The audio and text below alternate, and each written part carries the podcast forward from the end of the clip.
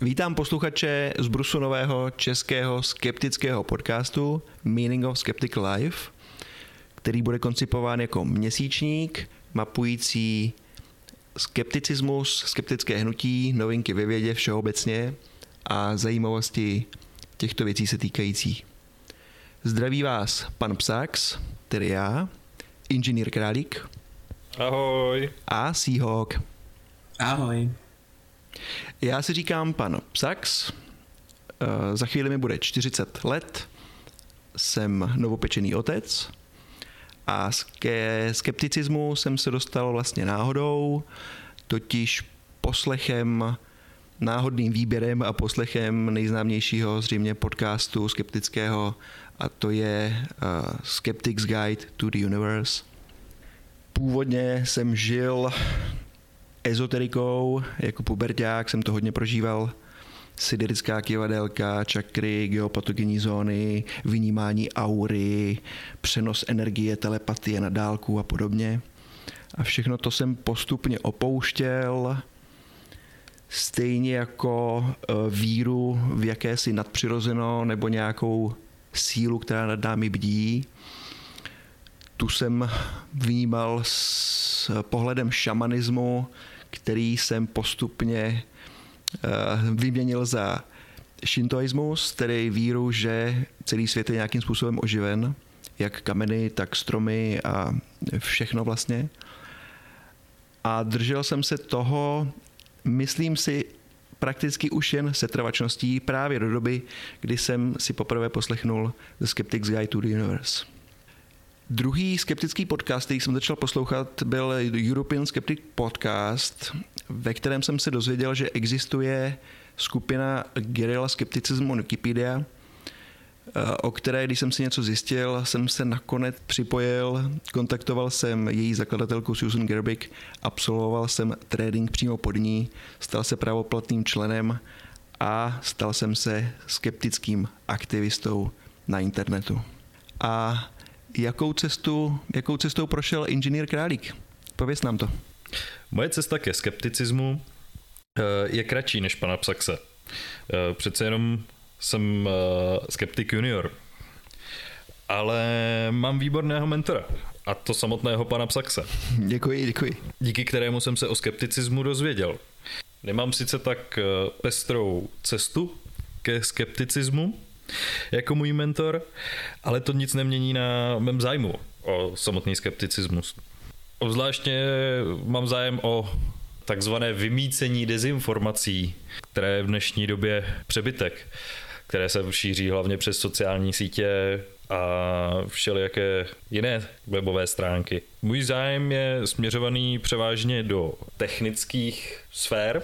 Přece jenom mám vystudované elektro, sice jenom střední školu, ale je to i můj koníček, takže teoreticky elektru i rozumím, s čímž souvisí i můj zájem o veškerou techniku, ať už jde o motory přes elektro a všechno další, a s tím samozřejmě i souvisí uh, technologie, která se posílá do vesmíru. Stanice I S S, uh, aktuálně sleduji uh, sondu INSIGHT, stále čekám na nové fotky, z kterých jsem unešený. A to by ke mně bylo možná tak všechno. Uh, co nám poví Seahawk o sobě? Takže ahoj, já jsem Seahawk, je mi třicet let a vzděláním jsem chemik. Chodil jsem na Karlovku, na Karlovu univerzitu, kde jsem uh, studoval klinickou a toxikologickou analýzu a následně pak i uh, analytickou chemii. Už od malička jsem se zajímal o vědu. Ten zájem u mě nastartovala moje babička s pratetou, kteří mi k narozeninám, k Vánocům a k dalším příležitostem kupovali hromadu encyklopedií, které jsem uh, s chutí četl. Babička teda mě tahala i do kostela, to už nebylo zas tak uh, oblíbené z mé strany, ale uh, vyrostl vlastně ze mě ateista přesvědčením. Co se skepticismu týče, tak jsem se vlastně k němu dostal uh, přes inženýra Králíka, který mi jednou napsal, jestli bych nechtěl s jeho kamarádem vlastně spolupracovat na podcastu, který se bude věnovat vědě. To mě velice zaujalo a jako další informaci jsem vlastně od něj dostal, že se bude jednat o takzvaný skeptický podcast a to mě zaujalo ještě víc, protože už kdysi jsem slyšel o homeopaticích a jako chemik jsem k tomu měl ne velice blízko, ale minimálně jsem se zajímal o tuto problematiku a to mě zaujalo, tak jsem si o tom začal hledat víc. Dozvěděl jsem se, že existuje český klub Sisyfos, který se skepticismem u nás zabývá a každoročně rozdává takzvané bludné balvany, kde mě především zaujala zkrátka tohoto, tohoto ocenění.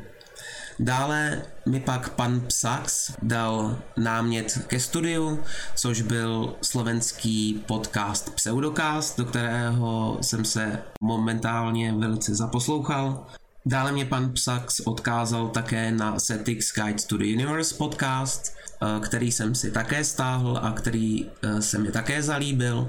A úplně nejvíc mě zaujala kniha, která vychází od tvůrců tohoto podcastu a jelikož vyšla nedávno, tak jsem si ji objednal. Teď už ji mám doma a těším se, až si v ní budu číst. Co se týče toho skepticismu, tak jsem v tom také nováček, ale věřím, že tady dvěma svým kolegům budu důstojným, důstojným pomocníkem. Nemám obavu, že by Seahawk nebyl plnohodnotným podcasterem našeho nového podcastu. Přece jen má coby vědec dobrou průpravu právě ve vědeckém skepticismu. Jinak pokud se bavíme teda o skepticismu, můžeme zmínit, že existují různé varianty skepticismu, jako filozofický skepticismus, který vychází vlastně v klasické filozofii, odkazuje na starou školu skeptikoi, která formuluje názor, že konečná pravda neexistuje, které se musíme vyvarovat. Pak máme třeba pseudoskepticismus, což je vlastně, kdy někdo formuluje své názory směrem, který ale předjímá jeho vlastní předsevzetí a jeho vlastní názor. Tudíž se nejedná o skepticismus vycházející pouze z faktů a na nich stavící, ale už nějakým způsobem předjímá. My se budeme zabývat vědeckým skepticismem, vědeckou metodou, tedy myšlenkou, že svět je nějakým způsobem poznatelný, popsatelný právě skrz vědeckou metodu, to znamená pozorováním, stanovováním hypotéz a jejich ověřováním a podobně. Pokud bychom se ještě zmínili v krátkosti o historii tohoto skepticismu, tak určitě musíme zmínit skeptickou skupinu Comité Para z Belgie, založenou v roce devatenáct set čtyřicet devět jako odpověď na spoustu šarlatánů, kteří se objevili po druhé světové válce a nabízeli svoje služby truchlícím vdovám s tím, že jim zprostředkují kontakt s jejich zemřelými příbuznými, druhy, syny a podobně. A právě jako odpověď na toto upírství, řekl bych až, vznikla skupina Comité Para, která se zabývala odhalováním právě těchto šarlatánů.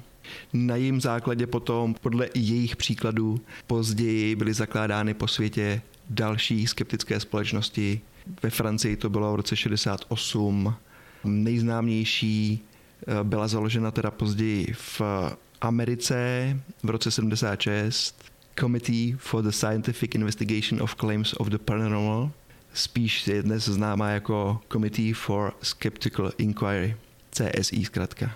Kdy se teda takhle přejmenovala až v roce dva tisíce šest. Po osmdesátém devátém roce, neboli po roce revolucí východního bloku, se začaly objevovat tyto skupiny i právě v bývalém bloku sovětských republik, dá se tak říct. A s potěšením musím říct, že Český klub skeptiků Sisyfos byl vlastně prvním v těchto zemích už v roce devatenáct set osmdesát devět. Následovali Maďaři, Poláci, a v současnosti má svou skupinu i Rusko, ta je nejnovější, ta je z roku dva tisíce třináct.